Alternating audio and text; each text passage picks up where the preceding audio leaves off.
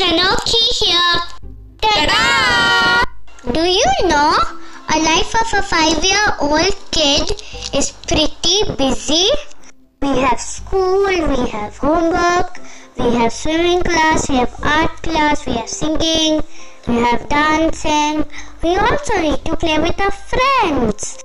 That's why I take my time out to go in a magical land with flying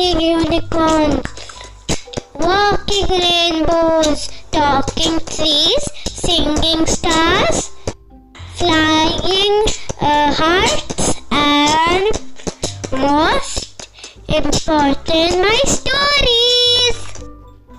That's why I welcome you to my podcast